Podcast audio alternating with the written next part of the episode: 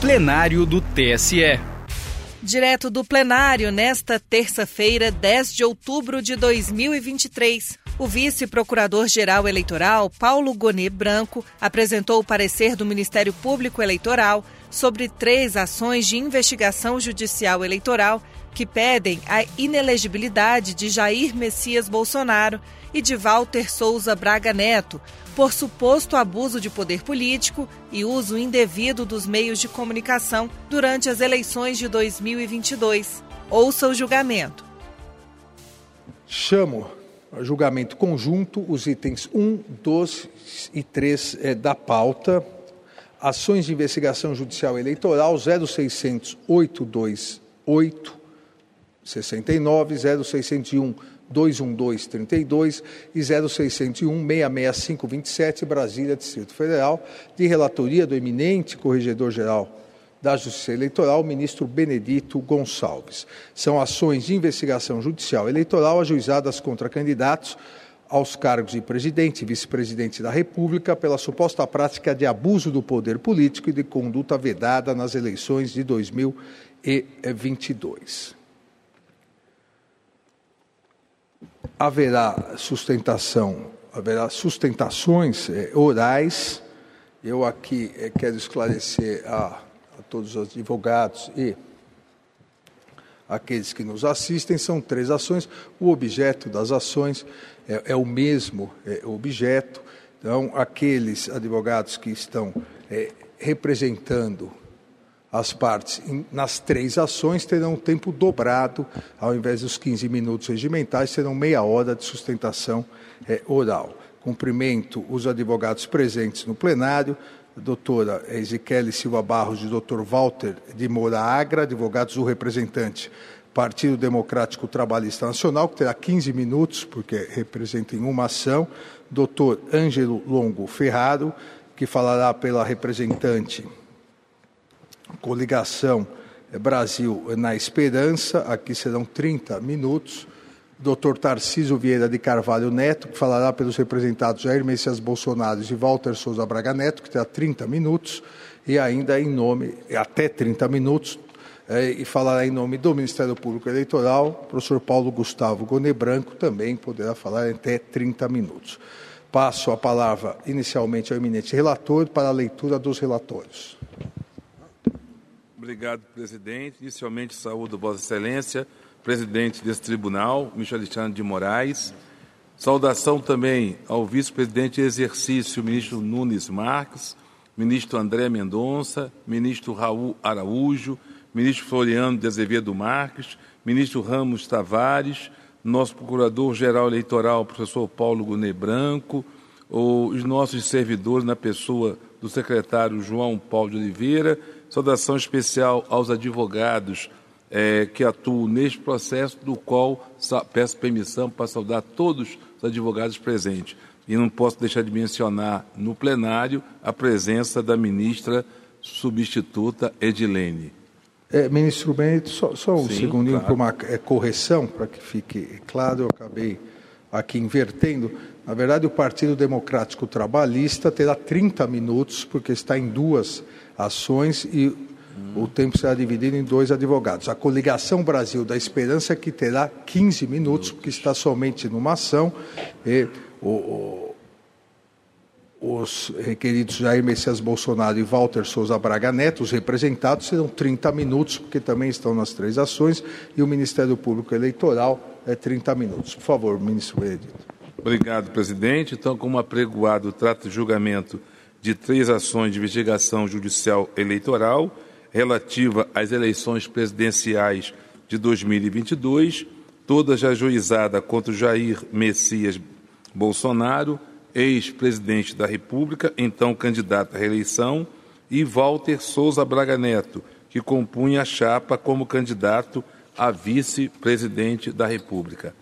Peço permissão ao presidente para fazer uma breve apresentação do panorama dessas ações antes de adentrar os relatórios, para que se, todos que nos acompanhem compreendam os fatos e os temas jurídicos que são tratados. As duas AGES foram ajuizadas pelo diretor nacional do PDT, que são elas as de 60868 e as de 601-212. As duas ações, os fatos discutidos, dizem respeito à alegada realização de lives eleitorais nas dependências de bens públicos de uso privativo do presidente da República. Essas lives foram transmitidas nas redes sociais de Jair Messias Bolsonaro, primeiro investigado. No primeiro caso, a live foi realizada em 18 de agosto de 2022, numa quinta-feira. O autor, PDT, afirma que o candidato utilizou o Palácio do Planalto para fazer a live. Os investigados não reconheceram que a transmissão foi feita do Palácio do Planalto. No segundo caso, a live foi realizada em 21 de agosto de 2022, numa quarta-feira. O uso da biblioteca do Palácio da Alvorada, naquela ocasião, é incontroverso. Além das imagens evidenciarem esse fato, os investigados admitiram que a transmissão ocorreu naquele espaço.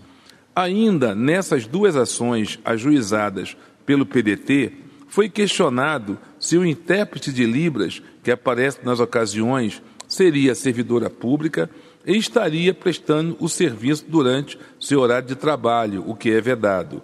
Os investigados negaram que se tratasse de serviço custeado com recursos públicos. A terceira ação que se encontra em julgamento é a AD 601-665. A autora, nesse caso, é a Coligação Brasil da Esperança. Os fatos discutidos dizem respeito a uma série de cinco eventos realizados no Palácio do Planalto e no Palácio da Alvorada, com o objetivo de dar publicidade aos apoios que Jair Messias Bolsonaro recebeu de governadores, parlamentares e artistas entre os dias 3 e 17 de outubro de 2022. Esses eventos teriam contado com coletivas de imprensa e foram noticiados ou até mesmo transmitidos ao vivo por emissora de televisão. Ressalto que as três AGES, embora versem sobre fatos distintos, têm como ponto de partida uma discussão jurídica comum. Dois pontos.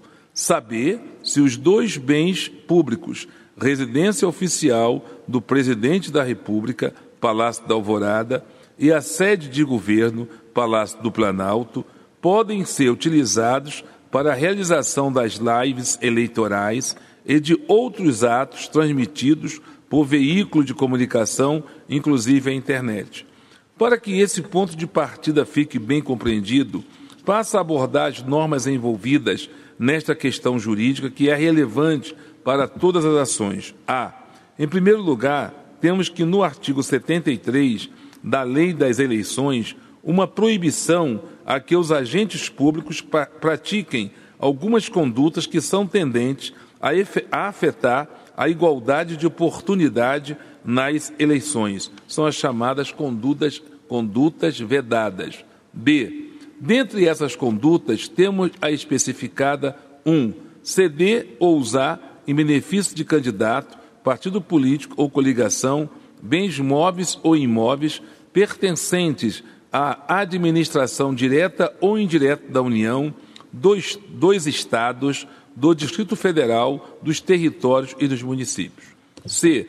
Vem então o parágrafo 2 do artigo 73 e estabelece uma exceção a essa regra proibitiva do uso de bens públicos em favor do candidato e diz: a vedação do inciso 1 do CAPT não se aplica ao uso em campanha de transporte oficial pelo presidente da República, obedecido o disposto no artigo 76, nem ao uso em campanha pelos candidatos à reeleição de presidente, vice-presidente da República, governador, vice-governador de Estado, DF, prefeitos e vice-prefeitos, de suas residências oficiais para a realização de contatos, encontros, e reuniões pertencentes à própria campanha, desde que não tenha o caráter de ato público.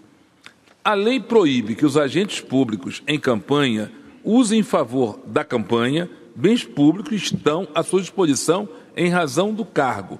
Porém, a residência oficial dos chefes do Poder Executivo e de seus vices, nas três esferas, podem ser usada por esses agentes públicos para realizar contatos, encontros e reuniões, desde que observem dois requisitos: um, tratar exclusivamente da própria campanha, e dois, não conferir caráter de ato público ao contato, encontro ou reunião. As ações têm em comum a discussão em torno da ocorrência de abuso do poder político.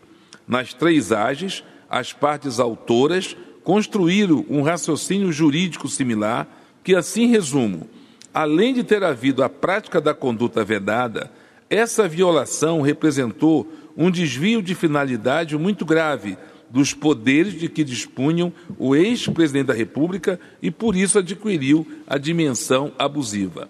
No que diz respeito a esses temas jurídicos, a defesa dos investigados sustenta o entendimento de que o uso dos palácios quando existente se deu de forma regular dentro do que, do que é permitido à lei, especialmente em relação à residência oficial, argumento que, uma vez que a reeleição é permitida, deve-se reconhecer que é direito da pessoa que ocupa a presidência da República usar os cômodos do imóvel em que habita para exercer sua liberdade de expressão e direitos políticos, inclusive nas redes sociais. Também afirmo que há uma questão de segurança pública que deve ser levada em conta. Esse é o resumo que parece ser capaz de apresentar de forma sintética as principais discussões desses processos, sem prejuízo, claro, da abordagem que será feita por advogados, advogado e pelo senhor vice-procurador-geral eleitoral. Passo agora, propriamente dito, a síntese do relatório de cada ação. A de 600.829.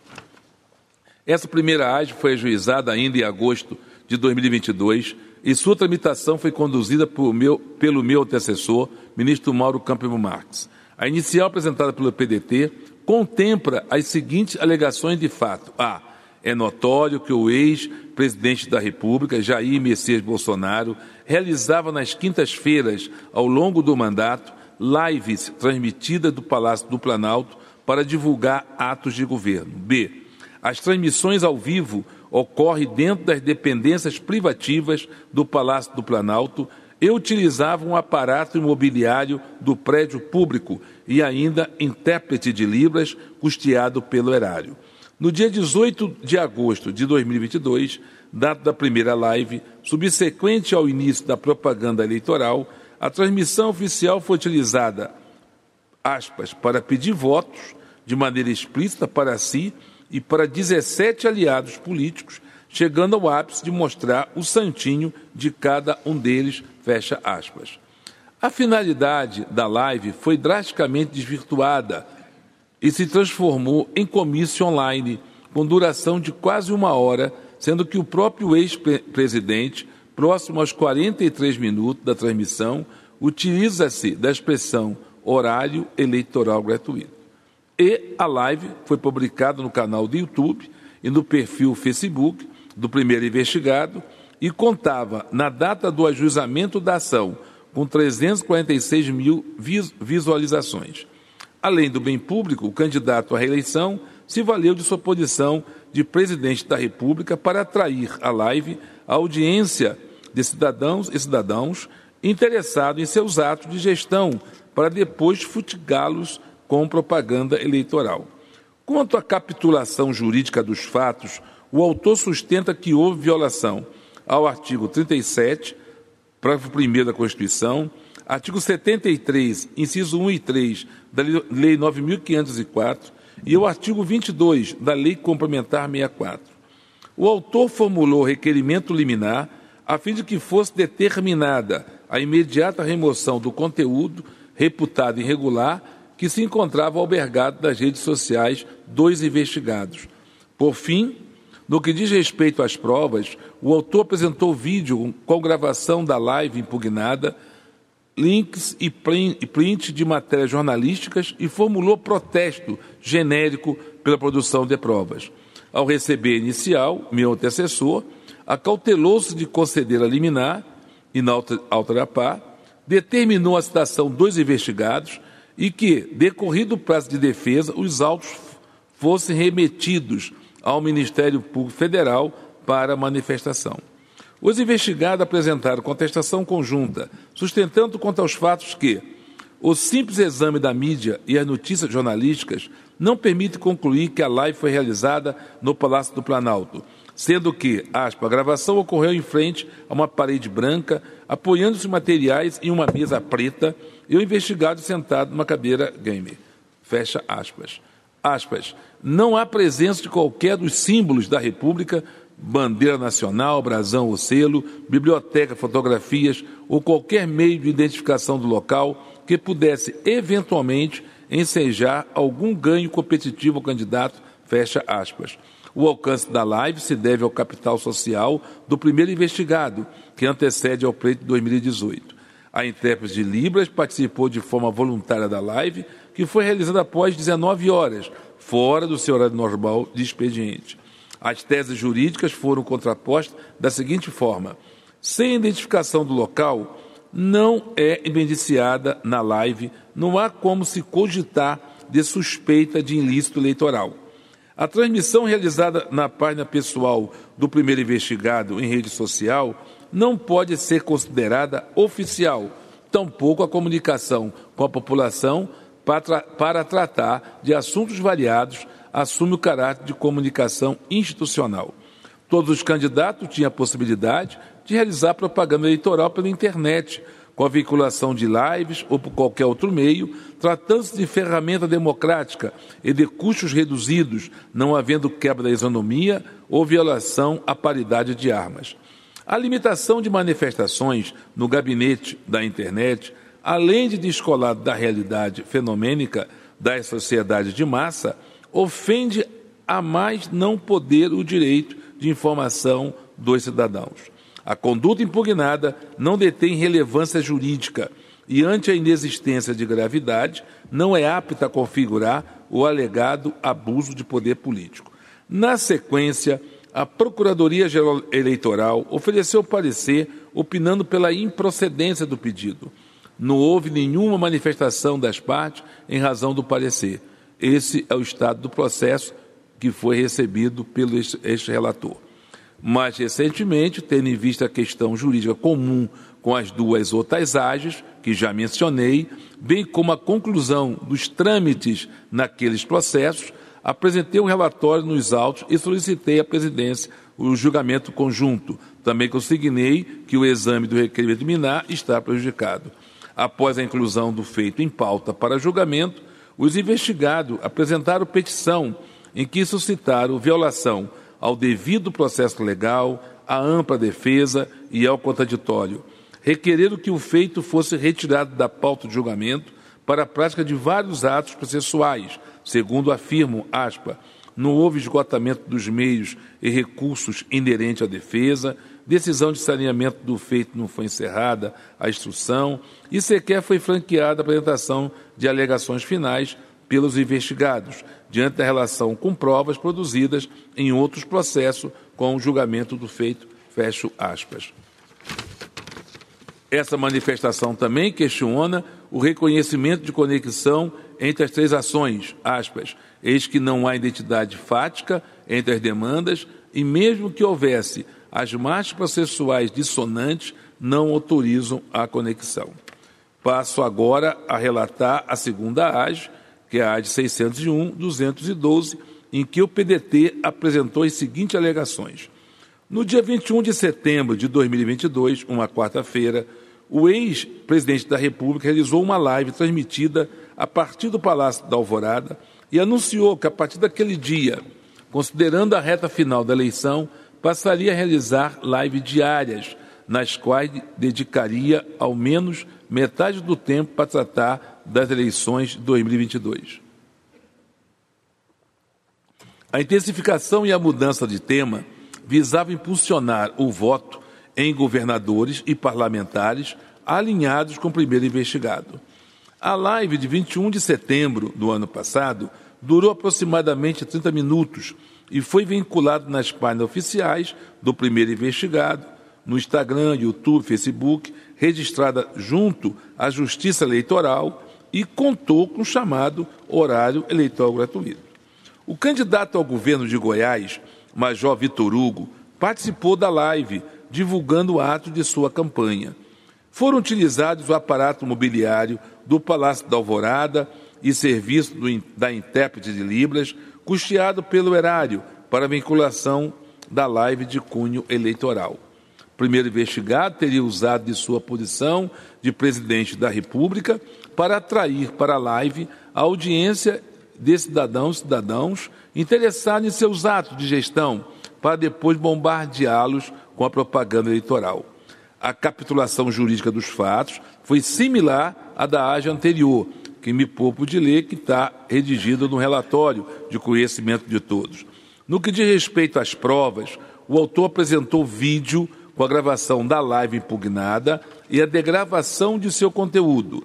Houve nesse processo requerimento de tutela provisória que deferi parcialmente, culminando multa para o caso de descumprimento.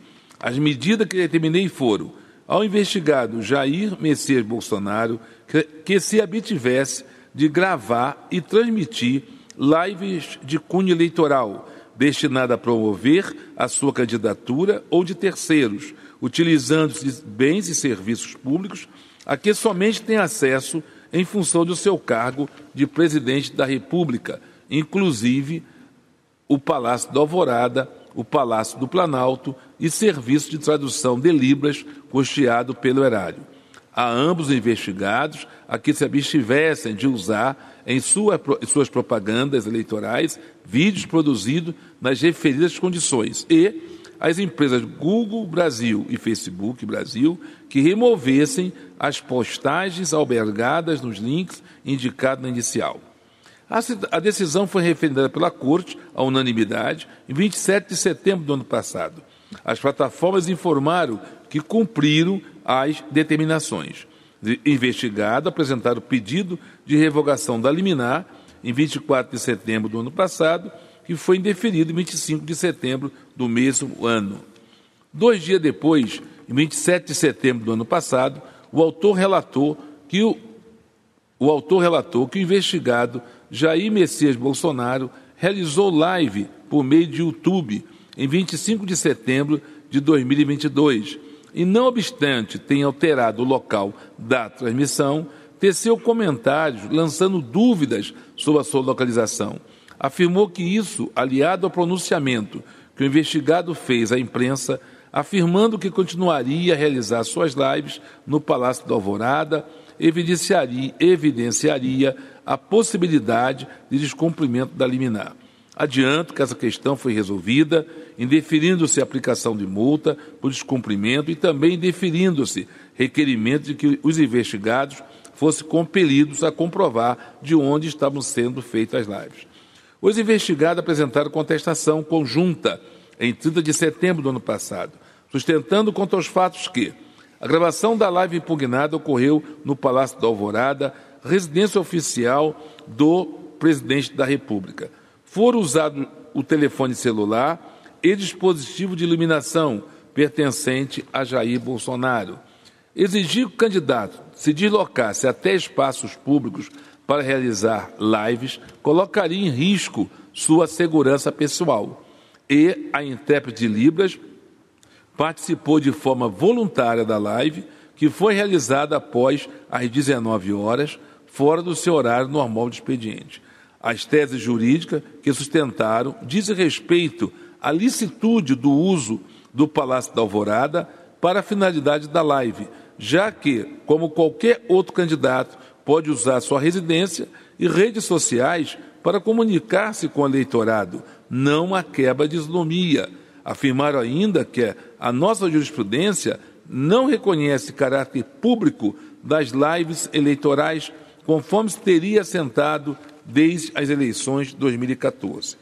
Os investigados requereram a oitiva da intérprete de Libras, o que deferi por ocasião da decisão de saneamento e organização do processo. Nessa oportunidade, entre outras providências, delimitei as questões de fato e de direito relevante para o julgamento e expedi duas requisições. A assessoria de contas eleitorais do TSE para que informasse se nas prestações de contas do primeiro investigado e do Partido Liberal há registro de doação estimável em dinheiro realizada pela intérprete Libra. A resposta da unidade foi negativa. A cada civil para que prestasse informações sobre eventual contratação da intérprete de Libras para prestar serviço à Presidente da República. As informações prestadas dão conta de que a intérprete de Libras não atuava como prestadora de serviço para a Presidência da República, sendo que, por outro lado, constata-se que a cidadã foi nomeada para o cargo de confiança do MEC em março de 2019 e foi exonerada em janeiro deste ano. As partes apresentaram suas alegações finais, seguindo o parecer da PGE pela improcedência do pedido. Chegamos então à AGE 601-665, essa última AGE, a AGE é, a coligação Brasil da Esperança apresentou as seguintes alegações de fato.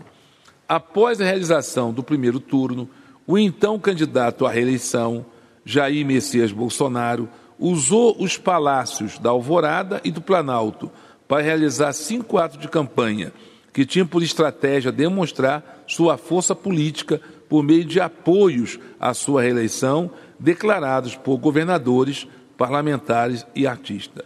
As ocasiões foram as seguintes: encontros com quatro governadores reeleitos em primeiro turno, Romeu Zema de Minas Gerais, no Palácio da Alvorada, em 3 de outubro do ano passado, Cláudio Castro, do Rio de Janeiro, no Palácio do Planalto, 4 de outubro do ano passado, Ibanês Rocha, do DF, e Ratinho Júnior, do Paraná, no Palácio da Alvorada, em 5 de outubro também do ano passado.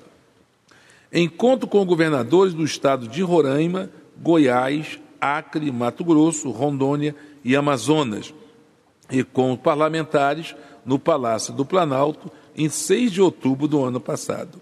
Almoço com artistas e cantores sertanejos no Palácio da Alvorada, na presença de Gustavo Lima, Leonardo, Chitãozinho, Fernando Zó, Zezé de Camargo e Marrone, 17 de outubro do ano passado.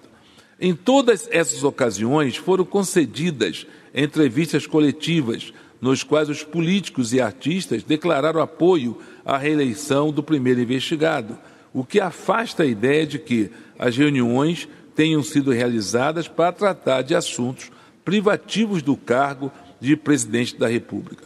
O encontro com o artista foi registrado em redes sociais dos presentes, inclusive com destaque de aspas, chance de conhecer a parte interna, fecha aspas, do Palácio da Alvorada.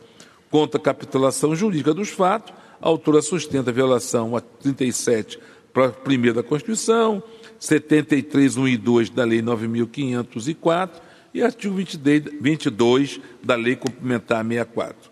A autora apresentou link de matéria jornalística contendo a transmissão de parte dos eventos citados, fotografias e prints. O primeiro investigado apresentou defesa 17 de março deste ano, suscitando preliminarmente a nulidade de sua citação, recebida por funcionário da portaria do condomínio no Rio de Janeiro, indicado como sua residência. Afirmou que era fato, notório, fato público e notório que se encontrava nos Estados Unidos. Requeriu que a citação fosse refeita nos Estados Unidos, sem, contudo, indicar o endereço respectivo. No mérito, sustentou quanto aos fatos que a inicial se encontra lastreada unicamente em matérias jornalísticas, que não permite concluir que os prédios públicos foram utilizados para a realização de propaganda eleitoral. Não há notícias de que a recepção de governadores e cantores nos palácios do Planalto e Alvorada tenha se dado para tratar exclusivamente questões eleitorais. A recepção do, aos governadores ocorreu na parte externa do Palácio do Planalto, voltada para a rua e de livre circulação, o que poderia ocorrer à frente de qualquer residência e local de trabalho. Não há presença de qualquer símbolos da República, bandeira nacional, brasão ou selo, biblioteca, fotografia ou qualquer meio de identificação do local que pudesse eventualmente ensejar algum tipo de ganho competitivo aos candidatos investigados.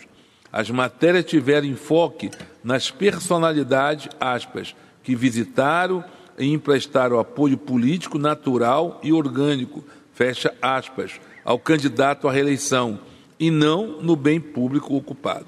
As teses jurídicas alinharam com a ideia de licitude do uso dos imóveis pelo presidente da República para os atos praticados, inclusive com visitas a assegurar a continui, com vistas a assegurar a continuidade da administração pública e no interesse da segurança nacional. A, inicia, a iniciativa probatória do primeiro investigado consistiu no requerimento da oitiva da seguinte testemunha: Ronaldo Ramos Caiado, governador do estado de Goiás, Gladys de Lima Camélia, governador do estado do Acre, Fernando Zordanello Bonifácio, cantor. Em despacho, consignei que nada havia a prover quanto ao requerimento de repetição do ato citatório, dirigido a endereço no qual o primeiro investigado mantém domicílio civil, tendo por que é válido o recebimento da citação por funcionar da portaria, quanto porque a apresentação de defesa técnica por advogado constituído supriria eventual falha. Nova peça de defesa foi apresentada, desta feita em nome de ambos investigados, em que foram arroladas mais duas testemunhas em nome do segundo investigado. Flávio Botelho Peregrino, coronel do Exército, Antônio Olivério Garcia de Almeida, governador do estado de Roraima. Fim da fase postulatória, profere decisão conforme o estado do processo, no costo na lei que não existia questão fática relevante a ser dirimida por meio de prova testemunhal. Observei a controvérsia remanescente era jurídica, podendo assim si, ser sintetizada. Caráter eleitoral da mensagem divulgada, desvio no uso de bem público, especialmente à luz do artigo 73 1, combinado com o parágrafo 2 da Lei 9.504 de 97. Debate dentro do qual poderão ser considerados argumentos das partes quanto às peculiaridades do espaço utilizado. Gravidade qualitativa que diz respeito à reprovabilidade da conduta, havendo a defesa alegado, aspas, o direito à liberdade de expressão e à manifestação individual singela e espontânea das personalidades, mencionadas garantidos constitucionalmente, fecha aspas. Gravidade quantitativa, que exige avaliar a repercussão da conduta no contexto específico da eleição em disputa. Assim, não sendo o caso de inaugurar fase instrutória, apliquei o artigo 3351 do CPC e determinei a remessa do feito à PGE para aparecer, para aparecer mirando o julgamento antecipado do mérito. Investigado interpuseram agravo interno, com o objetivo que fosse aberta a instrução e ouvida as testemunhas arrolada para comprovação da tese de defesa. Conhecido o requerimento com pedido de reconsideração e indeferir. Em seguida, deferi parcialmente o requerimento da PGE para reunião de ágios conexas. Informei então que as ágios 60828, 601 212, 601 665 se mostravam passíveis de serem analisados em conjunto, pois, aspas, embora os fatos não sejam idênticos, verifica-se na hipótese conexão relevante em função da tese jurídica a ser debatida, que deverá ser fixada para nortear o exame de cada conduta, fecha aspas. A decisão ensejou pedido de retratação por parte dos investigados, no qual requerer a separação das ações e no outro extremo, que todas aguardem a conclusão da AGE 601-271, ajuizada contra a chapa presidencial eleita para julgamento conjunto. Assentada a tempestividade da petição, mas ausente razão que justificasse a retratação pretendida com base em argumentos que lhes considere a integridade da decisão, reservei o exame da questão como matéria preliminar para esse julgamento tal como preceitua o artigo 19 da Resolução TSE 23478 de 2016 e 48 da Resolução TSE 23608 de 2019. Por fim, a Procuradoria-Geral Eleitoral ofereceu parecer no qual opina pela improcedência do pedido em função da ausência da gravidade da conduta, reconhecendo, todavia, a prática de conduta vedada por infração ao artigo 73, inciso 1, parágrafo 2 da Lei 9.504, 97. Senhor presidente, elege o plenário, esse é o relatório conjunto que ofereço. Agradeço ao eminente relator, ministro Benedito Gonçalves. Passo a palavra para iniciar as sustentações orais à doutora Ezequiele Silva Barros e ao doutor Valber de Moura Agra, que dividirão entre si o tempo de 30 minutos. Ambos falam é, pelo por um dos representantes, Partido Democrático Trabalhista, o PDT. Com a palavra, Dr. Val de Moragra, pelo tempo de 15 minutos. Excelentíssimo senhor presidente dessa egrégia corte, que saudando, gostaria de saudar a todos os ministros, ao membro do MP, caros advogados, meus senhores, minhas senhoras. Interessante que de todos os fatos vividos por essa república, briosa, mas combalida, tem que se fazer revisitações constantes de fatos que por si só parecem autoevidentes. Não, tá, não, não está aqui novamente fazendo um papel, tentando fazer um papel do Itoquemado ou Savonarola. Aqui não se tem um alter ego com caráter uh, deontológico, porque está se levando alguém ao patíbulo Aqui as garantias constitucionais foram todas asseguradas. Isso é, é altamente confesso por todos. Mas também tem-se uma obsessão muito forte de se aviltar situações que são muito graves, muito graves e pesarosas para a República. Essa mesma prática que negou-se a eficácia da vacina, essa mesma prática que contribuiu para mais de 700 mil mortes.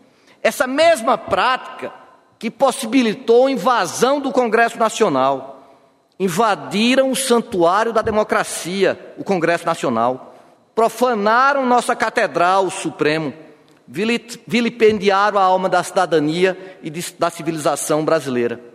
Não precisa ser pitoniza para dizer que essas finalidades foram bastante marcantes para todos nós. Chegou-se com a barbárie aos nossos jardins. Dos fatos. Primeiro fato ocorreu no dia 18 de agosto de 2022. O então candidato a presidente faz uma live pedindo de forma explícita votos, mostrando-se santinhos. A live durou uma hora, nos dois no Instagram e no Facebook, um 380 visualizações, o outro 400. Essa live era tradicional das quintas-feiras. E aí, diga-se a bem da verdade, que na defesa disse que não havia provas que essa live se realizou. Mas, senhores, eu institucionalizo a presidência da República. Eu preciso de um local para dizer que é grave esse fato. Eu preciso desse local. Os repórteres da Globo que estavam lá dizem que era no Planalto. Os repórteres da Globo, está nos autos, excelência. Não foi nos dias posteriores desmentido. Sempre se fazia lives aonde? No palácio. O local era igual. O artigo 22 fala que indícios por si só já são provas bastantes. Aí entra os paradoxos dos fatos que são muito mais altissonantes do que as ilações, do que as narrativas. Disse também que não havia falsificação de cartão. Foi dito o contrário. Disse também que não havia planilha de golpe. Disse o contrário. Disse também que não havia apropriação de bens públicos. Disse o contrário. Pois bem, o fato de por si só institucionalizar em um país onde as instituições não têm esse parâmetro é por si só pesaroso. É um ultraje à República. Estava-se ali representando, personificando o executivo. Estava-se ali colocando o governo num projeto presidencial. estava-se ali usando autoritas. Fato 2. Esse daí não tem nem o que se alegar. Foi transmitido no Palácio da Alvorada, dia 21 do 9. Um, ah, Chamou-se ainda, disse, disse ainda que as lives seriam diárias. Chamou-se ainda para uma motociata no dia 1 do 10, Palácio da Alvorada. E disse: a exceção, a exceção do artigo 73, parágrafo 2, é residência oficial. Mas a residência oficial é para encontros que não são encontros públicos. A residência oficial não é para você divulgar algo da infoesfera. A residência oficial não é para que você tente manietar o processo eleitoral as lives foram gravadas e aí essa difusão que é tão imperiosa. Tipificação desses dois fatos: abuso de poder político, artigo 22. Não pode-se dizer que há uma propaganda institucional do artigo 37, para primeiro, não houve finalidade informativa, educativa ou de interesse social, e conduta vedada sim, e vamos tentar a especificar essas nuances. Mas a questão é interessante. Se o segundo fato é unânime, se o primeiro fato há graves indícios, por que tentar se espezinhar a ética? Todo mundo sabe que há necessidade de parâmetros e valores morais para a sociedade. A busca de como o homem vai agir e quais são as virtudes que devem ser esmeradas deve ser um serviço a todos nós porque aqui tentasse aviltar isso. Os fatos são incontroversos, o máximo que se discute é a gravidade, mas tudo que se viu aqui e ainda se verá são algo sistêmicos, são algo interligados. Dizer que é um indiferente eleitoral são fatos muito graves. Eles são estruturais. O que modificava eram os elementos, mas a forma da, da pragmática é uma só: burlar a oitiva da população. Tentar interferir no processo eleitoral de forma não republicana. Abuso do poder econômico, abuso do simbólico. O abuso de político, permissa, concessa venha, com parecer do douto Ministério Público, o excelentíssimo Paulo Gunê, não está no desvio de bens públicos. O desvio de bens públicos está na conduta vedada. Esse abuso está no uso de uma instituição com a finalidade eleitoral no uso de simbolismo, de valores, para tentar amealhar voto, mas amealhar voto de forma coletiva. Não te está aqui fazendo lousa 41A. Não, é algo sistêmico, é algo mais grave, é algo mais presaroso. Alguém fazendo uso das suas prerrogativas de poder para direcionar votos. Misturou-se ato de governos com atos eleitorais de forma bem clara. Fez-se do Palácio da Alvorada um longa-manos, um longa-manos de um processo eleitoral. Era um nítido bem público. Isso daí ninguém vai dizer que era. Esqueceu-se as lições e as diferenças ontológicas do jardim e da praça no dizer do professor Nelson Saldanha, da conduta vedada. Foi nítido da utilização de bens públicos. Daí no Alvorada ninguém pode negar. Se utilizou-se bem públicos, inexoravelmente utilizou-se servidores públicos, porque não tem como você utilizar um bem daquele porte sem utilizar servidores públicos.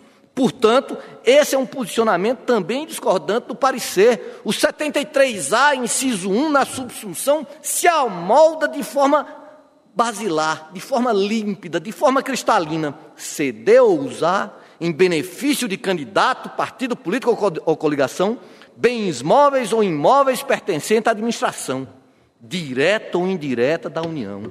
Em clara de interpretácio. Assim da paridade de armas. Assim está o princípio da isonomia. O douto ministro Eros Graus falava que, em alguns casos, o contexto era melhor do que o texto. Ousa dizer que sempre o contexto vai inspirar o texto. Diante de tudo que se passou, ações de auxílio emergencial, isenção de ICMS da gasolina, auxílio de caminhoneiros, auxílio de taxistas, será que esse todo, esse avolumar incessante, dia a dia, semanalmente, não representa uma cinta ao princípio da isonomia quando nós olhamos este caso específico e os que estão aqui sendo analisados? Não desequilibra a normalidade e a legitimidade do pleito eleitoral. Alguém que logo nos primórdios disse que não iria aceitar o processo eleitoral se não fosse condizente aos seus interesses. Será que há uma anomalia maior do que isso? A legitimidade ser o Estado sou eu, Luís XIV em século XXI, Letá Samuá em século XXI, sem nenhuma aleivosias republicanas, sem nenhuma aleivosia ao princípio da legalidade. E para terminar, excelências, da gravidade. A gravidade é também pululante. A infoesfera hoje é o meio de informação mais eficaz. Não dá para se fugir dele. Ele é algo quase como a uma mesma variação num determinado momento. Ele não tem contingência de tempo e espaço. Ele distou até de imperatismo kantiano. A quantidade, veja a repercussão. Só na página da internet, Instagram, 3 milhões e 800 seguidores. A qualitativa, eu não ter nenhum tipo de, de purido com a coisa pública. Eu menoscabar e fazer uso e dizer que eu posso fazer isso de forma incessante, uma, duas, três, num sequenciado de vezes. E ainda, há uma cinta ao princípio da proporcionalidade na sua conotação de vedação ao excesso. Excesso seria se essa casa fosse leniente, como não foi e não será em relação a esses desvios. Excesso haveria se nós não testificássemos aqui o zelo à coisa pública. Leniência seria dizer que a ética não tem mais purido numa sociedade pós-moderna. Excesso seria se nós descumpríssemos o caráter das normas que juramos, juramos obedecer. Então, Excelência, diante de todos esses atos, passo agora a palavra para a minha colega doutora Ezequiel.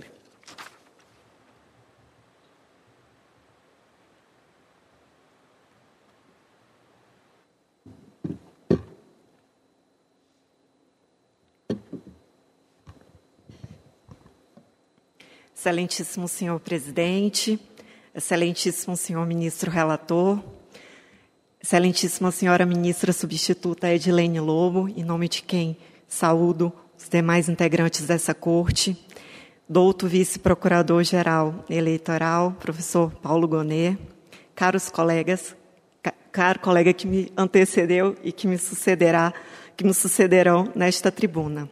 Tratam-se de AIGES ajuizadas contra o então presidente da República, candidato à reeleição, e o seu vice, ora investigados, pelas práticas de abuso de poder e conduta vedada, consubstanciada no desvio da finalidade das lives semanais realizadas pelo primeiro investigado no curso do seu mandato, que eram realizadas com características de atos de governo, gravadas então nas dependências privativas do Palácio da Alvorada e do Palácio do Planalto.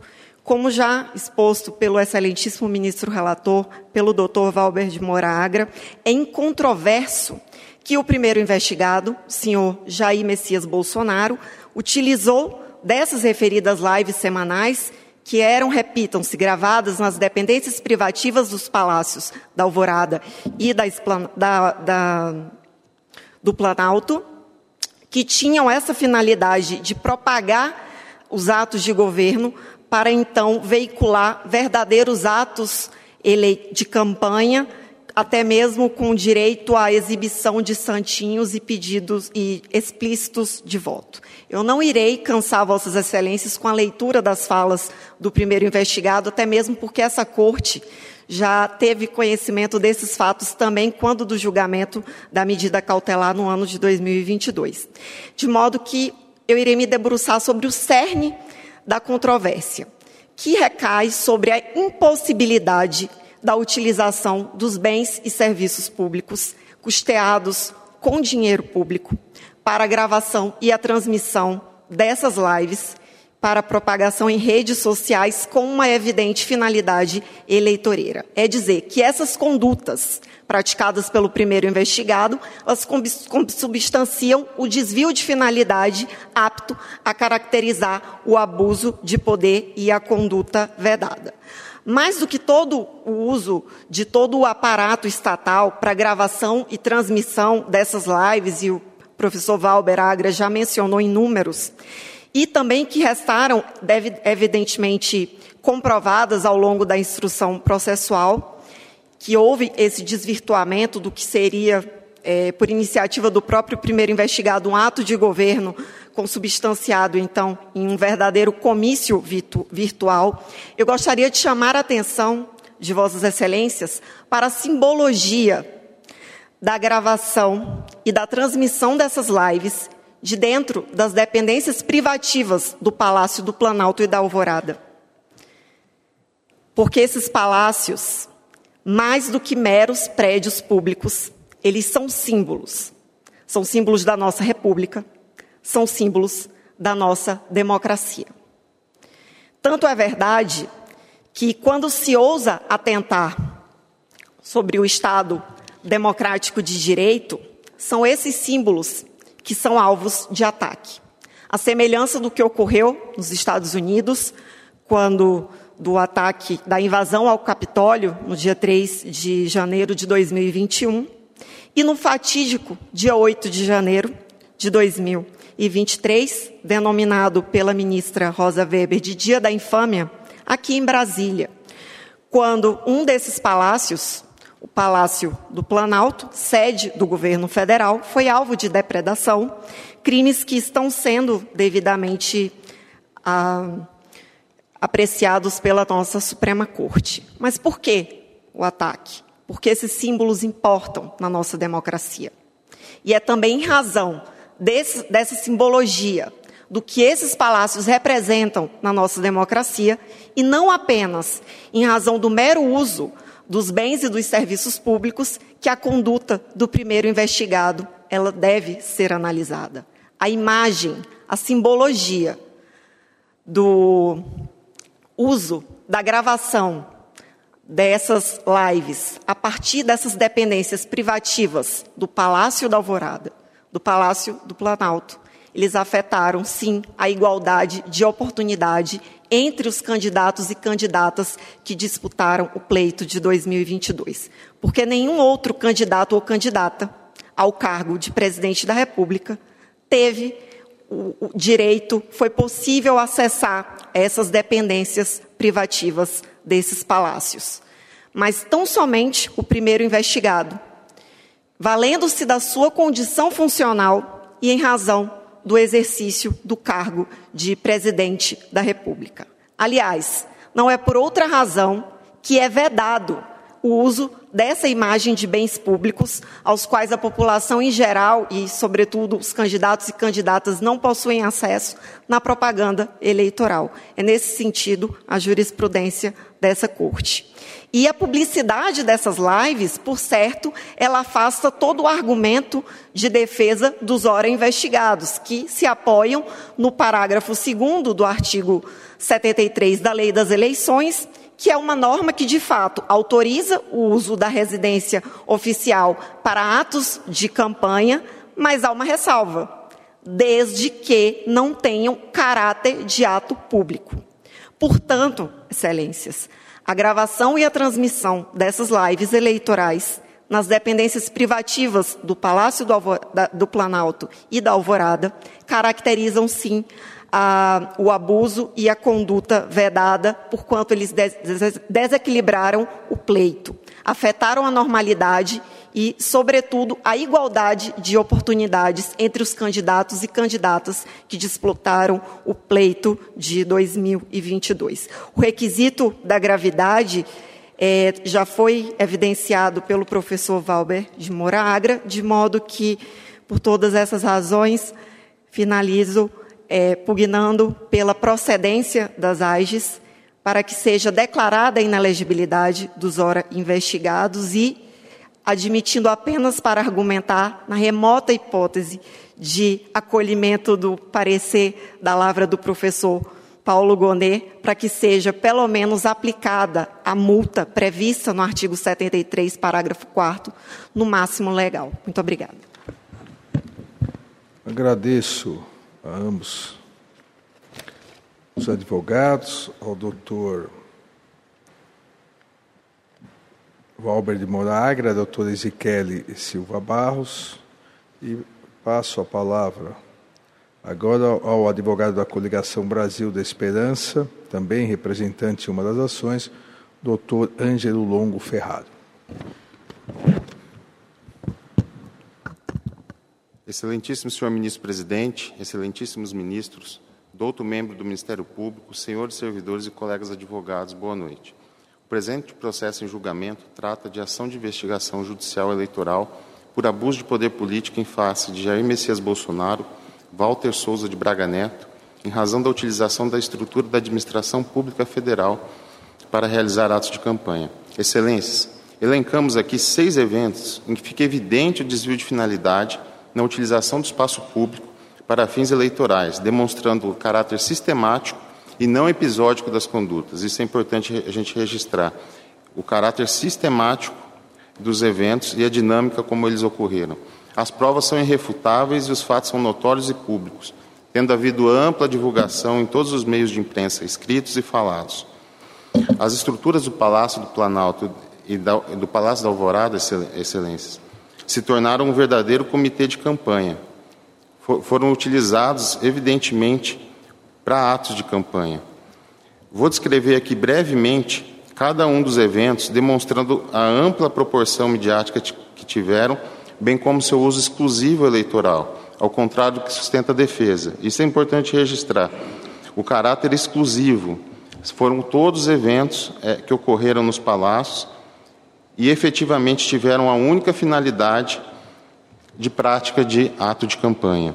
O primeiro deles, no dia 3 do 10, Bolsonaro e Braga Neto, fazendo do Alvorada palco de campanha, concederam coletiva de imprensa junto com o governador de Minas.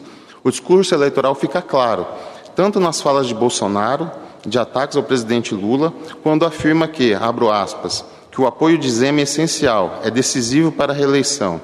Zema, no mesmo sentido, abro aspas, afirma que o Brasil precisa caminhar para frente e acredita muito mais na proposta do presidente Bolsonaro do que na proposta do adversário. O segundo evento, dia 4 do 10, vou ser sintético, é, ele agora se utiliza da presidência da República como palanque eleitoral para discursar junto com o governador do Rio e inúmeros presentes. Em tom de comício, Cláudio Castro afirma que, abro aspas, irá tentar se esforçar muito para o Rio ser a capital da vitória da eleição de, do presidente Jair Bolsonaro. Bolsonaro, por sua vez, também no mesmo tom, afirma que tem certeza que vai tirar mais de um milhão de votos agora com o apoio de Cláudio Castro. O terceiro evento, no dia 5, Bolsonaro e Braga Neto promovem uma nova coletiva de imprensa no Palácio da Alvorada, agora com os governadores do Paraná e do DF. Em ato típico de campanha, Ibanez chega a dizer que, abro aspas, irá correr nas ruas do Distrito Federal junto com a população para conseguir os votos para reeleger o presidente Jair Bolsonaro. Bolsonaro complementa: fechamos um acordo aqui. Ele estará junto comigo por ocasião da reeleição. Ibanez e Bolsonaro, registre aqui, estavam é, é, juntos com diversos membros do governo no púlpito, inclusive o ex-ministro Anderson Torres, que no dia anterior tinha determinado que a Polícia Federal é, investigasse os institutos de pesquisa. O quarto evento, de novo, é, novamente se utilizando da estrutura agora do Palácio do Planalto, fez uma enorme coletiva, junto com seis governadores, os de Roraima, Goiás, Acre, Mato Grosso, Rondônia, Amazonas, e Bolsonaro afirma que, abre aspas, tem a certeza de que disputará a eleição com muita competitividade, que não quer o retorno de uma política que deu errado lá atrás. A fala do governador também de Goiás é sintomática. Em nome do povo goiano, venho aqui trazer e declarar apoio e reeleição a Vossa Excelência. O evento do dia 6 é, é, é, contou com a presença também de diversos parlamentares e o deputado Arthur Lira, em fala eleitoreira, afirma que, abro aspas, esse Congresso foi eleito para a continuidade do governo Bolsonaro. Por fim, houve o evento com os artistas no dia 17 do 10, em que houve a declaração de apoio de diversos cantores sertanejos e Bolsonaro, novamente em tom de campanha, afirma, abro aspas, todos aqui estão com Jair Bolsonaro no segundo turno, em opção nossa de não retorno ao passado. É curioso, excelências, a gente notar que Bolsonaro deu mais entrevistas coletivas em seis dias do que em quatro anos de mandato, onde fazia os jornalistas ficarem no famoso cercadinho, o que só reforça a dimensão eleitoral de todos esses eventos que eu citei. É, como se observou, excelências, dos eventos descritos, em nenhuma das coletivas houve pronunciamento sobre assuntos concernentes ao cargo de presidente da República. Ao contrário, a pauta presente sempre foi a tentativa de reeleição do investigado. E, em razão da ampla cobertura da mídia, não se pode negar que os pronunciamentos tiveram um grande impacto e repercussão nos eleitores, caracterizando é, evidente abuso de poder político, bem como violando o artigo 73, 1 e 2 da Lei 9.504. É, e a gravidade da conduta, obviamente, resulta justamente do fato de que esse desvirtuamento da estrutura pública e das atribuições típicas do cargo de presidente teve como única finalidade projetar o nome de Bolsonaro na disputa eleitoral, o que lhe conferiu vantagem lícita, causou prejuízos à normalidade do pleito e violou o princípio da isonomia entre os candidatos. O impacto eleitoral dessa comunicação, Excelência, é evidente. É, com os apoiamentos de segundo turno e a divulgação que isso teve, é, a título de, de exemplo, se pegarmos os estados de Goiás, Minas e Paraná, vamos verificar que Bolsonaro, em relação ao primeiro turno, teve uma ampla é, é, majoração da sua votação. E não há dúvida que a utilização da máquina pública e do simbolismo do aparelho, do aparelho estatal como propaganda contribuíram para isso. Ademais, excelências, não se pode justificar as condutas dizendo que a Alvorada era a casa do Bolsonaro. O Alvorada, o Alvorada é sim a residência do presidente da República. Nesse sentido, menciono aqui é, trecho da decisão de admissibilidade do excelentíssimo ministro corregedor-geral, que sustenta que, abro aspas, no caso da residência oficial, ato, os atos de campanha que a lei autoriza são eminentemente voltados para arranjos internos, permitindo-se ao presidente receber interlocutores reservadamente, com o objetivo de traçar estratégias e alianças políticas. E o impacto também foi trazido na mesma decisão do excelentíssimo ministro corregedor.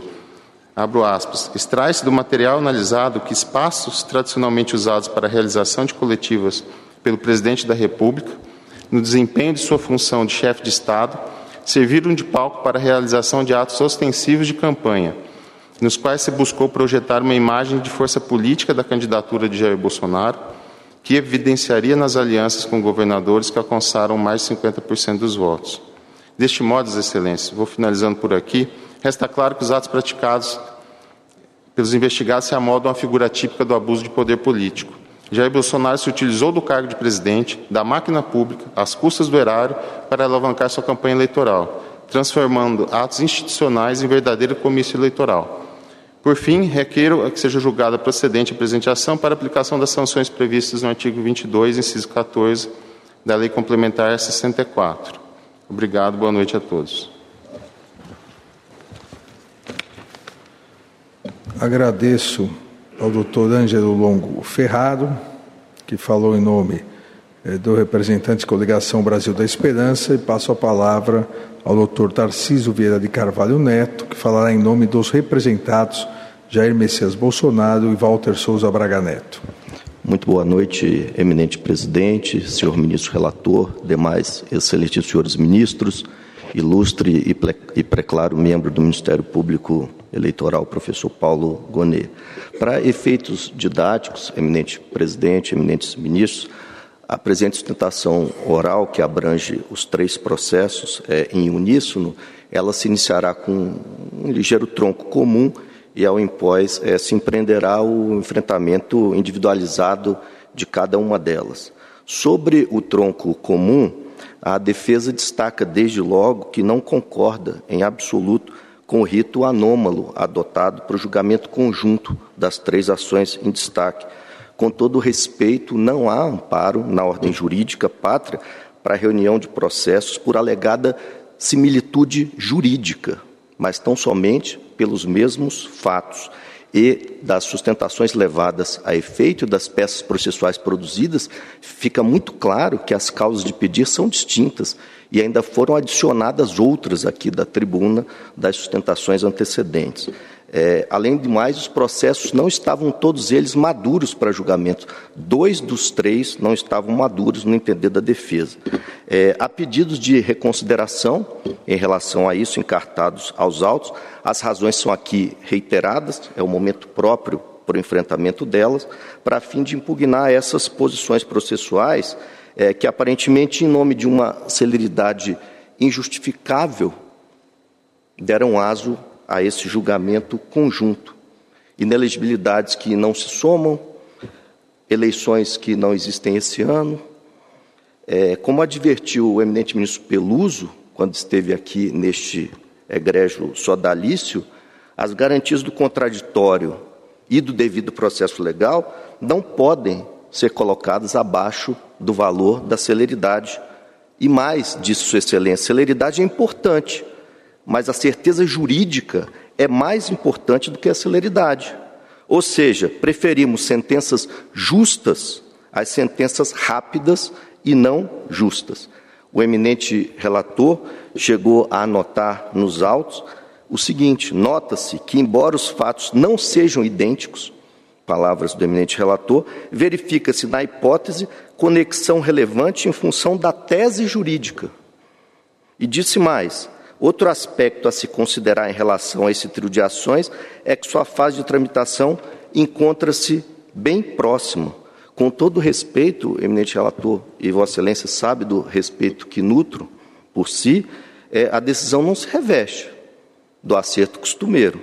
O artigo 96b da Lei das Eleições salienta com muita clareza, entre aspas, serão reunidas para julgamento comum as ações eleitorais propostas por partes diversas sobre o mesmo fato, dicção da lei. O dispositivo reproduz a racionalidade é, esculpida no sistema normativo processual brasileiro, obsequiosa, sim, de economia processual, de razoável duração do processo, de necessidade de coerência sistêmica entre os julgados. Sim, tudo isso é verdade, Excelência, mas com um detalhe que faz toda a diferença. A reunião é determinada pela causa de pedir fática, a chamada causa de pedir remota, não pela causa de pedir próxima. É a causa de pedir remota que gera conexão. E não há nenhuma dispersão de entendimento, no caso, entre doutrina e jurisprudência. Trago aqui o balizado magistério do eminente professor Cândido Dinamarca, a coincidência entre elementos abstratos pode conduzir à mera afinidade das demandas, que não chega a ser conexidade e não tem os mesmos efeitos dela.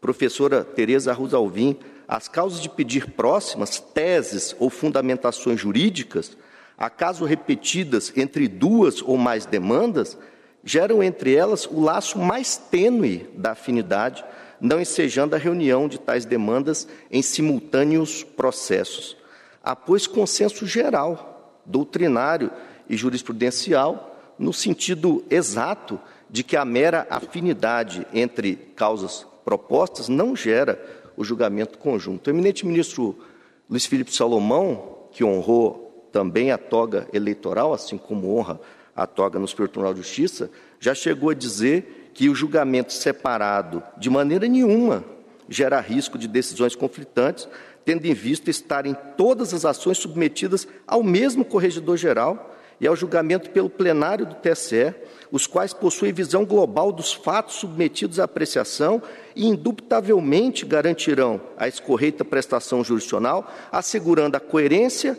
e a unicidade dos julgamentos. A reunião hora combatida, Excelência, além de equivocada tecnicamente, implica sim prejuízos à defesa é a abrupta fusão de processos é, desiguais em uma só cognição jurisdicional compromete o contraditório e a ampla defesa no sentido substancial, material, com diferentes contornos fáticos, eminente presidente, com diversidade de incidentes processuais, gera desequilíbrio entre as partes, em desfavor da defesa. Foi o próprio relator quem disse isso nos processos diz que se tratam de fatos distintos. A defesa exercitada em bloco sincrético é menos contundente, evidente. Promove-se uma indevida hipertrofia do volume de matérias sob exame. Promove-se ainda uma deterioração de argumentos, de provas colecionadas pelos investigados e a atividade judicante, ao invés de minuciosa, ao invés de minudente, terá um hiperfoco no exame massificado, no exame vulgarizado de todos os fatos e argumentos de cambulhada, amalgamados. Pense como exemplo a presente sustentação oral. Não seria impositivo o triplo do tempo destinado à acusação, para o exercício da defesa? Na dos embaixadores, por exemplo, TSD concedeu a este modesto advogado a dobra do tempo, afinal eram dois réus, com teses jurídicas defensivas em alguma medida diferenciadas. Pergunto modestamente: há equilíbrio de forças quando o ataque se dá em separado e a defesa se dá em bloco? Parece que não. O eminente relator, inclusive, no tempo em que reuniu esses três processos, indeferiu o pedido de reunião de outros formulado pela douta Procuradoria-Geral Eleitoral. E Sua Excelência, o ministro Benedito, disse assim: um julgamento comum de todas essas ações seria até mesmo impraticável, considerada a gama de questões distintas a serem enfrentadas e o inevitável prejuízo à colegialidade e à inteligibilidade do julgamento pelas partes e pela sociedade. E o prejuízo à defesa? Não é algo importante nessa equação? Mas não é só, excelências, houve uma seletividade na reunião desse processo.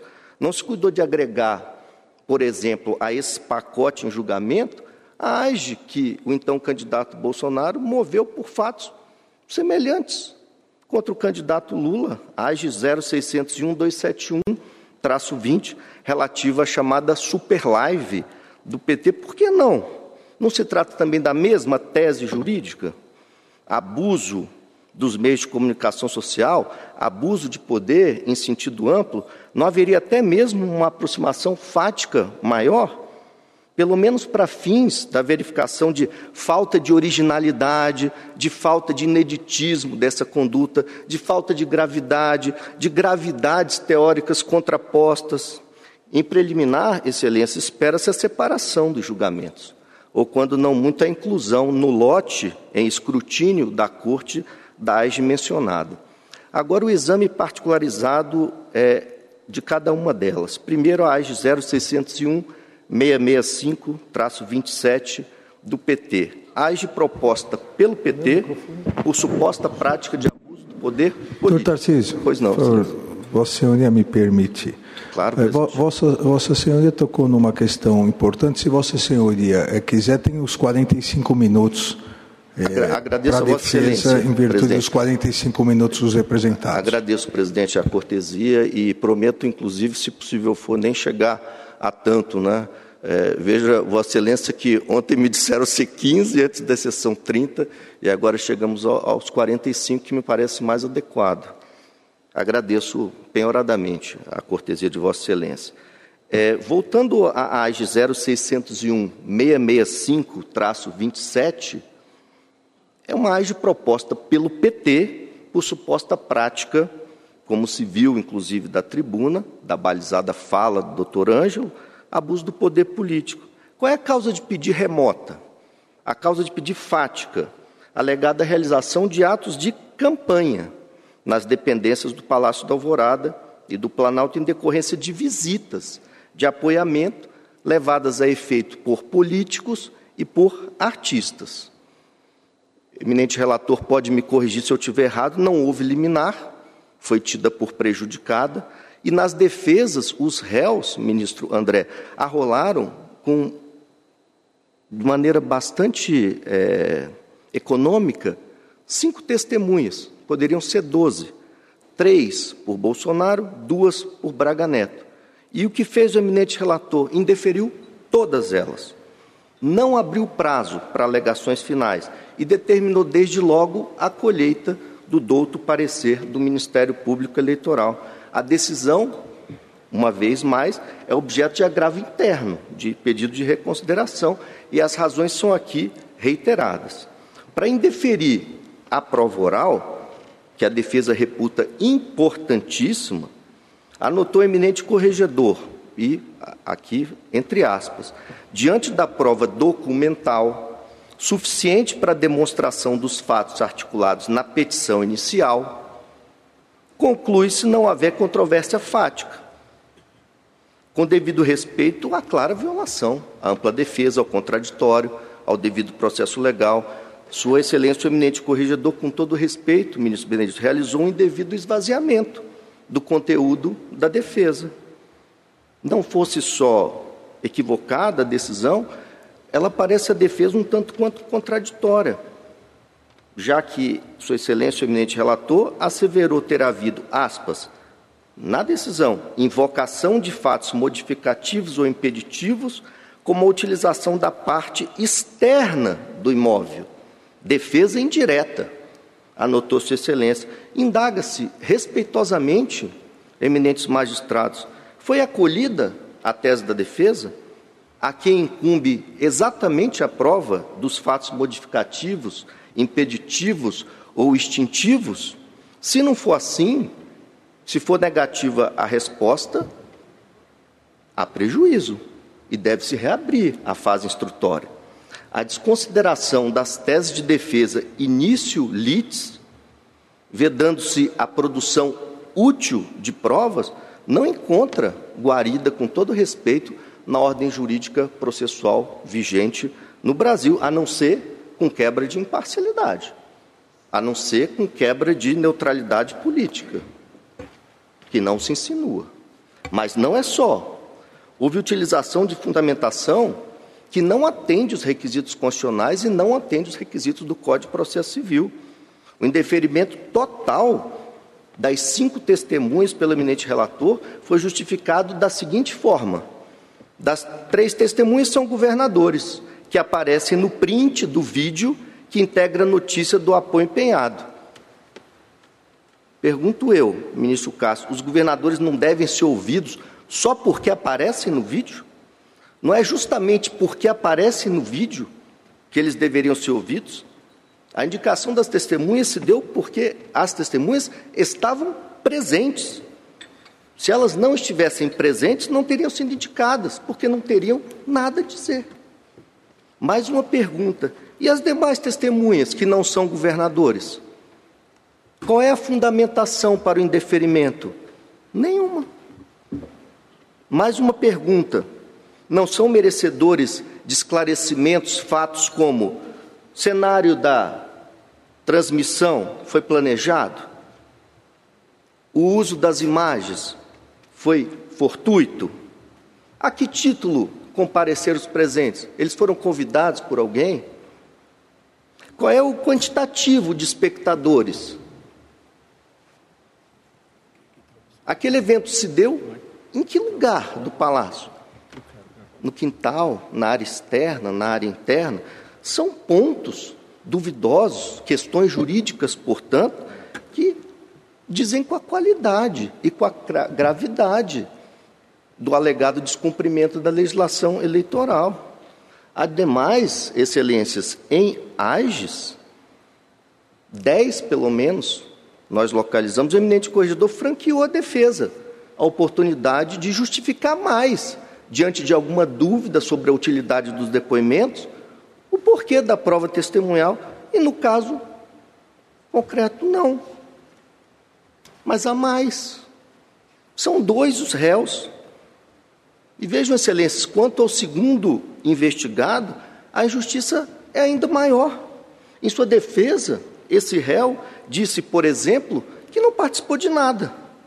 As suas testemunhas, as duas que ele indicou, não poderiam esclarecer isso? O vice não tem direito autônomo à produção de prova, à indicação de testemunhas. A jurisprudência da casa é no sentido contrário. E a doutrina também. O escolho do professor Gustavo Badaró, por exemplo, é no sentido de que a prova é indiscutivelmente o momento central do processo, no qual são reconstituídos os fatos que dão suporte às pretensões deduzidas e mais, pelo princípio da comunhão da prova, a prova não tem dono, a prova não tem um destinatário único, e pelo artigo 442 do CPC, a prova testemunhal, como regra, na dicção da lei, é sempre admissível, a não ser que seja inútil, e não é, ou protelatória, e não é. O vício, com todo respeito, é gravíssimo. E no mérito, se se puder chegar tanto, a hipótese é de improcedência. O fato não é ilícito e o fato não detém gravidade. A visita de governadores e de dois cantores que registraram nas suas próprias redes sociais não em transmissões oficiais. Apoio ao primeiro investigado não é legal. Os prédios públicos não foram convertidos em próprios eleitorais. Não há prova como se viu, até porque as testemunhas não foram ouvidas de que houve a ocupação dolosa de bens públicos para finalidade específica de promoção de atividades eleitorais, muito menos prova robusta, exigível pela jurisprudência da Casa. A simples existência de matérias da imprensa, com todo respeito, não se presta como elemento probatório mínimo, até por conta do sigilo de fonte, que é constitucionalmente garantido aos jornalistas. E a conduta descrita se amoldaria, quando muito, no tipo de uma conduta vedada. Se pediu da tribuna, inclusive, condenação e multa, e não há expedito na petição inicial. Sucede que essa representação do artigo 73 é uma ação eleitoral específica, que tutela a isonomia entre os candidatos, o que foi alegado da tribuna, mas aqui o ambiente é de ais, excelências, com regime jurídico totalmente distinto. É uma ação genérica de perfil aberto e que, por isso mesmo, requesta a demonstração de gravidade. Conquanto a conduta vedada possa, sim, ser apurada em AGE, assim como a, a compra de votos pode ser apurada em AIME, na ambiência dessas ações genéricas, o bem jurídico tutelado não é a isonomia entre os candidatos. O bem jurídico tutelado é a normalidade e a legitimidade das eleições. Na ambiência das AGES, o abuso do poder político precisa ser grave. Ou seja, o desvalor é, da conduta precisa aportar uma magnitude tal que tisne o que o professor José Jairo Gomes chama de sinceridade eleitoral. O fato em exame, se fosse verdadeiro, teria, no máximo, aplicação de uma multa que não foi requerida. E na ambiência da AGE, não tem, com todo respeito, nenhuma aptidão para justificar a adoção da gravíssima pena de inelegibilidade. Excelências, essa reunião ocorreu na parte externa do palácio. Nas imagens não aparece nenhum símbolo da República. Não há simbolismo nenhum, porque nenhum símbolo aparece. Não aparece bandeira, não aparece brasão, nada disso. Não houve ganhos eleitorais, nem se violou a isonomia entre candidatos. O que a lei veda é o uso efetivo, real, concreto do aparato estatal em prol de candidaturas. É a jurisprudência desta casa. E aqui não há como olvidar o caso Dilma Temer, em que houve a utilização daquele instrumento face-to-face do Facebook, Palácio da Alvorada, presidente da República, usando o computador tombado pelo patrimônio público da União, se fazendo acompanhar de ministro de Estado, e esse tribunal, e eu posso dizer isso com certo conhecimento de causa, fui o relator da matéria, disse claramente: agentes políticos não estão sujeitos a horário flexível de trabalho não é exigível que a presidência da República tenha que se deslocar ao, parque da cidade, a uma lan house, para fazer um ato dessa natureza. O tribunal placitou, num caso até mais grave, porque envolvia o uso de um computador, e o tribunal disse não tem nada de legal disso. Isso não é publicidade oficial, institucional, transmissão oficial, não é nada disso. No ato questionado a existência de um prédio público como pano de fundo de imagens é um diferente jurídico, sim, com todo respeito. Em relação às outras duas AGES, que podem ser tratadas é, num só jato, é interessante notar que se questiona na primeira transmissão de uma única live, uma única live, ocorrida no Palácio do Planalto, com suposto pedido de votos. Não houve liminar, também não houve, por isso mesmo, referendo de liminar, houve defesa, sim, não houve saneamento, não houve instrução processual. O primeiro parecer do professor Gonet ainda é de setembro de 2022, antes da eleição, portanto, pela improcedência, e o segundo parecer, o parecer final agora, é também pela improcedência. Não houve alegações finais, porque não houve produção de provas. E tem-se uma única live, transmitida pelas redes sociais privadas do próprio investigado, em frente a uma parede branca, apoiando-se numa mesa preta, sentado numa cadeira de gamer. Não há presença de qualquer dos símbolos da República. Poderia ser uma foto de fundo do Palácio de Buckingham, do estádio de futebol, de um tubarão, até como saiu numa das transmissões do STJ, no processo da, da relatoria do eminente ministro Mussi. A acusação não se desincumbiu do ônus de comprovar o mau uso de bens públicos, não se produziu prova alguma. Mais uma vez, simples matéria de imprensa, mais uma vez, impossível olvidar o caso Dilma, face to face, até mais grave do que esse. Não havia transmissão oficial, então não há falar em transmissão oficial para pedir votos, não há transmissão oficial. Não se trata de transmissão oficial. A live foi transmitida na página privada do primeiro investigado, contratada por adesão nos termos impostos pelo Facebook. A live não foi publicizada, é, nem pela área de comunicação do Palácio do Planalto, não custou do site do Planalto, não foi transmitida em, em cadeia de rádio, em TV, e nada disso. A acusação sustenta que a live angariou expressivo número de espectadores, que durou uma hora. E daí? E daí? Popularidade em redes sociais é abuso de poder político? O político tem que ser impopular, se candidato à reeleição, desde quando? Com base em que lei? Impugna-se com certo desgosto, com todo respeito, uma ferramenta absolutamente democrática, de baixíssimo custo, acessível à população em geral e a qualquer candidato minimamente engajado em termos tecnológicos, e todos fizeram uso de live. Muito antes de ser presidente e candidato à reeleição, o presidente Bolsonaro sempre fez uso de lives. É uma das suas marcas registradas. E o TSE já admitiu, Excelência, até mesmo a captura de imagens ambientadas no Palácio da Alvorada com identificações. Representação 326575, ministro Erma Benjamin. E sobre a gravidade? Nada é do parecer do professor Gonet, aspas, a falta de prova suficiente, não há como cogitar da subsunção dos fatos às condutas vedadas. Tampouco as provas permitem concluir pela existência de abuso do poder político. Cabe pontuar ainda que não é viável a produção de prova no atual estágio da AIGE, até tendo em vista que o investigante não indicou na petição inicial os meios de prova que pretendia produzir, operando-se a preclusão. E no parecer final, exatamente o mesmo. Qual é a conclusão? Processo vazio, improcedência que se impõe. Na segunda AIGE, são impugnadas aquelas lives semanais do presidente, e o autor diz assim: geralmente, entre aspas, sem certeza nenhuma, geralmente nas dependências oficiais, houve liminar proibição de gravar lives em bens públicos, de acesso exclusivo ao presidente da República. E o presidente não fez mais uso dessas lives. Esfumaçou-se, por assim dizer, qualquer tipo de gravidade continuada. E a liminar, quando submetida a referendo, ministro André, foi decidida por 4 a 3. 4 a 3. Foi bem apertada a decisão.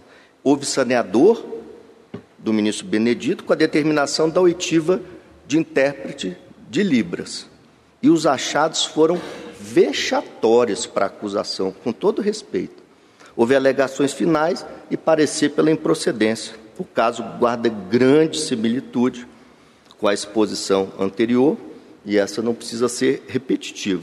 Também aqui se ponderou desde o início que o evento não era oficial e não era mesmo, que não houve desfiltramento de transmissão oficial, porque de transmissão oficial não se tratava de maneira nenhuma. As lives eram tradicionais, sempre foram transmitidas em rede social privada, de uso pessoal do candidato.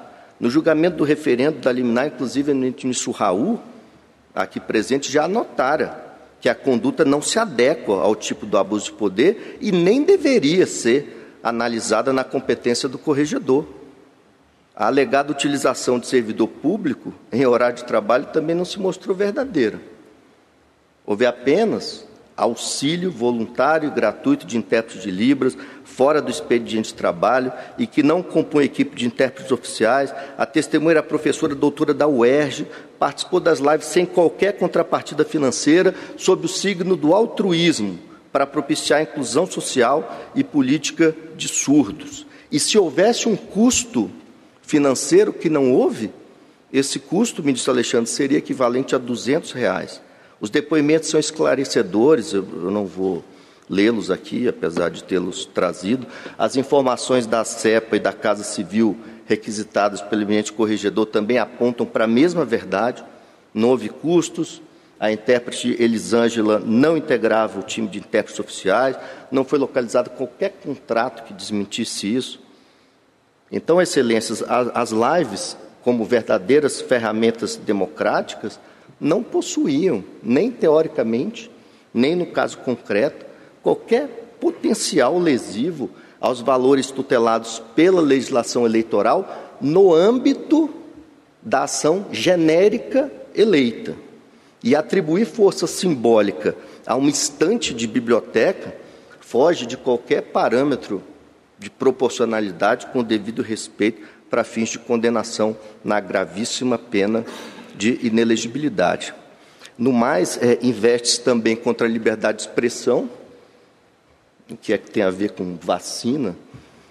Liberdade de expressão dotada de, de posição é, preferencial, é? e tanto é, nesse caso como nos precedentes da casa, que tratam da matéria, inexistindo, como inexiste aqui, a perversão do uso dos bens públicos, a procedência é matéria que se impõe. É, pedindo vênias, eminente presidente, pela ligeira extrapolação do tempo. Não, Vossa Excelência tem mais 15 minutos. Eu abro mão, Excelência, já, já, já consegui concluir com exatidão o que havia planejado.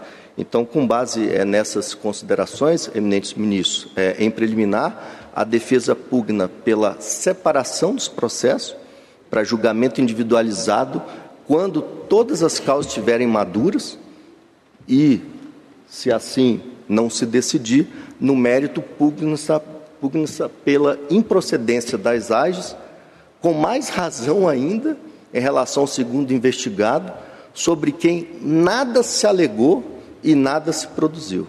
Muito obrigado e boa noite. Agradeço ao doutor Tarciso Vieira de Carvalho, que falou pelos representados Jair Messias Bolsonaro e Walter Souza Braga Neto. Conforme eu conversei agora com o eminente relator, em virtude do seu voto, nós sabemos todos que o relator fala pouco, né? mas às vezes é, o, o, tem, o tempo é que passa rápido, não é o relator que fala muito. É. Oh, então, eu vou encerrar. Ah, não, perdão, perdão. Esqueci do nosso Ministério Público. Por favor, professor Paulo Gonet, com a palavra. Senhor presidente do Tribunal Superior Eleitoral, ministro Alexandre de Moraes, senhora, eh, senhor ministro eh, Nunes Marques, senhor ministro André Mendonça, senhor Corregedor-Geral da Justiça Eleitoral, ministro Benedito Gonçalves, senhor ministro Raul Araújo, senhor ministro Floriano de Azevedo Marques Neto, senhor ministro André Ramos Tavares, senhores advogados aqui presentes, que eu cumprimento na pessoa da advogada Ezequiele Barros, senhoras e senhores, estão em julgamento três ações de investigação judicial eleitoral. Possui em comum a imputação ao candidato à reeleição da presidência da República e ao vice o abuso do poder político. Examina-se a esta altura o cabimento da sanção de inelegibilidade. As ações denunciam o uso de bens públicos, o Palácio do Planalto e o da Alvorada, para a realização de atos de campanha eleitoral, como lives, nomeadamente nos dias 18 de agosto e 21 de setembro do ano passado. e eventos em que personagens políticos e artistas anunciaram apoio à causa da reeleição. Os acontecimentos são apresentados pelos investigantes como a ostentar gravidade bastante para comprometer a legitimidade da disputa, nos termos do artigo 22 da Lei Complementar 64 de 1990.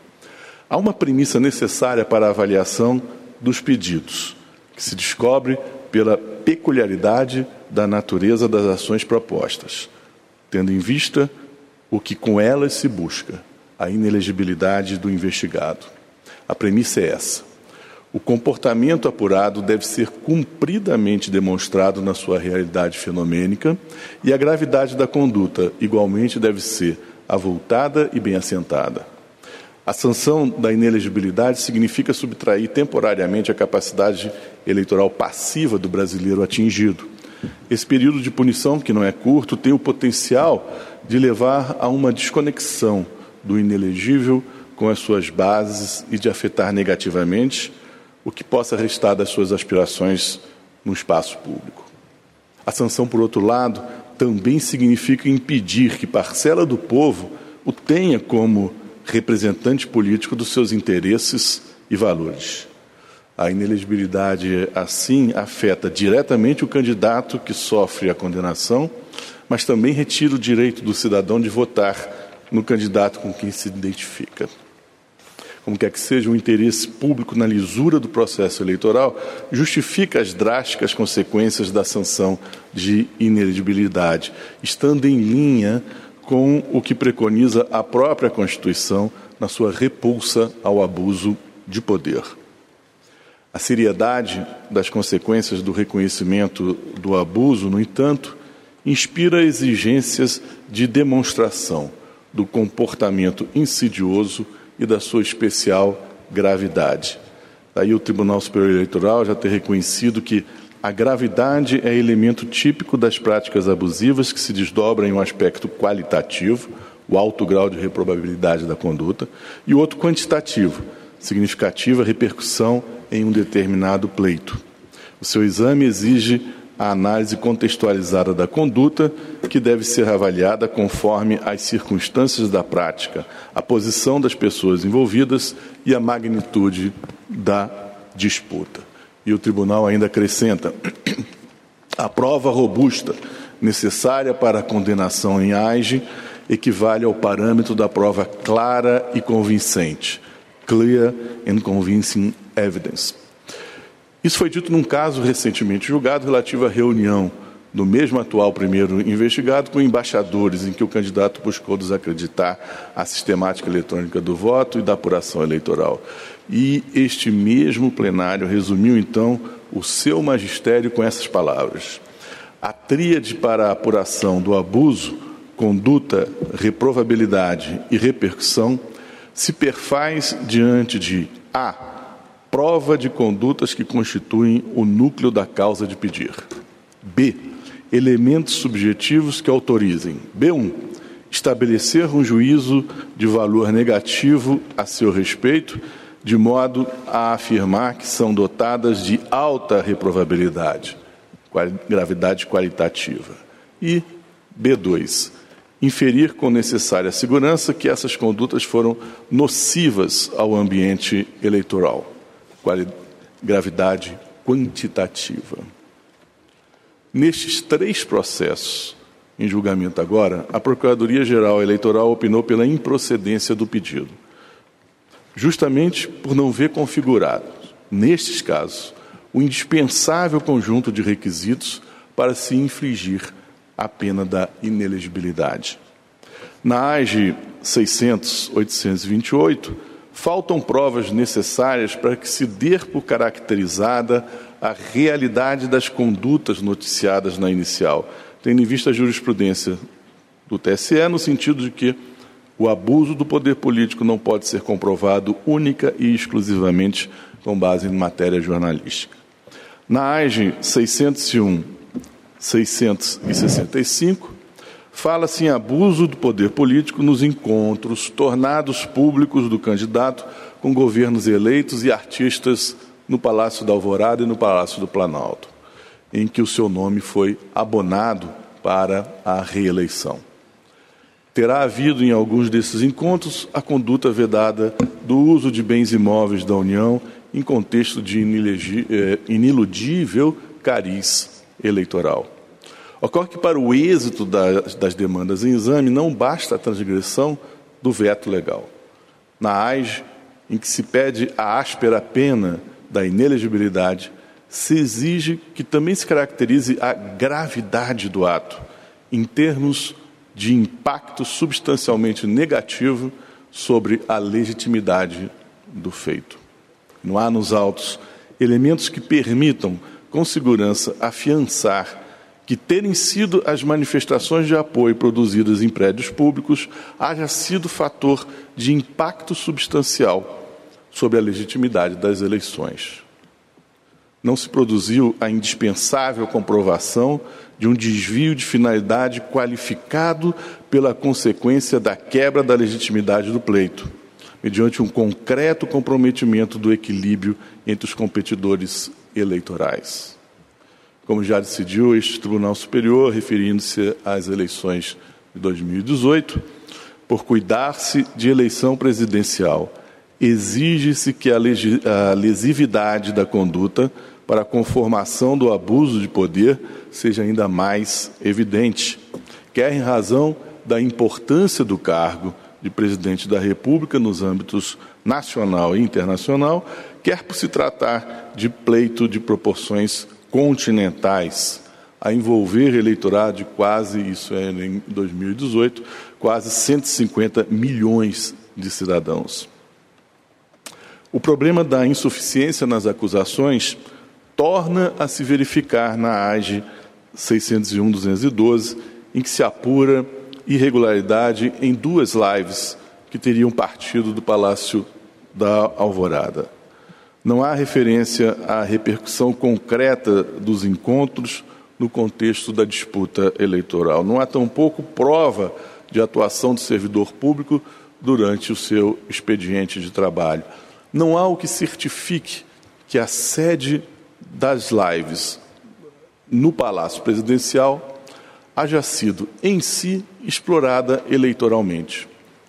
A experiência aponta que a realização dessas atividades pela internet não é particularmente dispendiosa. Caberia ao investigante, por isso, apresentar a estimativa de custo de produção para que se pudesse aquilatar se o gasto, mesmo que se considere indevido, terá sido particularmente marcante para viciar o processo eleitoral. Tais quadros de exiguidade probatória quanto a elementos essenciais para o êxito das ações sobretudo quanto à gravidade qualificada requerida, foram determinantes para que o Ministério Público opinasse pela improcedência dos pedidos. Parecer que se reitera neste momento. Obrigado. Agradeço ao eminente vice-procurador-geral da República, professor Paulo Gustavo Gonet, os, os 15 minutos que Sua Excelência pediu o professor Gonet pegou, então ficará para a próxima sessão. Eu suspendo o julgamento, nós continuaremos com o início do voto do eminente ministro é, relator na próxima sessão. Então, após a leitura do relatório e a realização das sustentações orais, o julgamento do processo foi suspenso.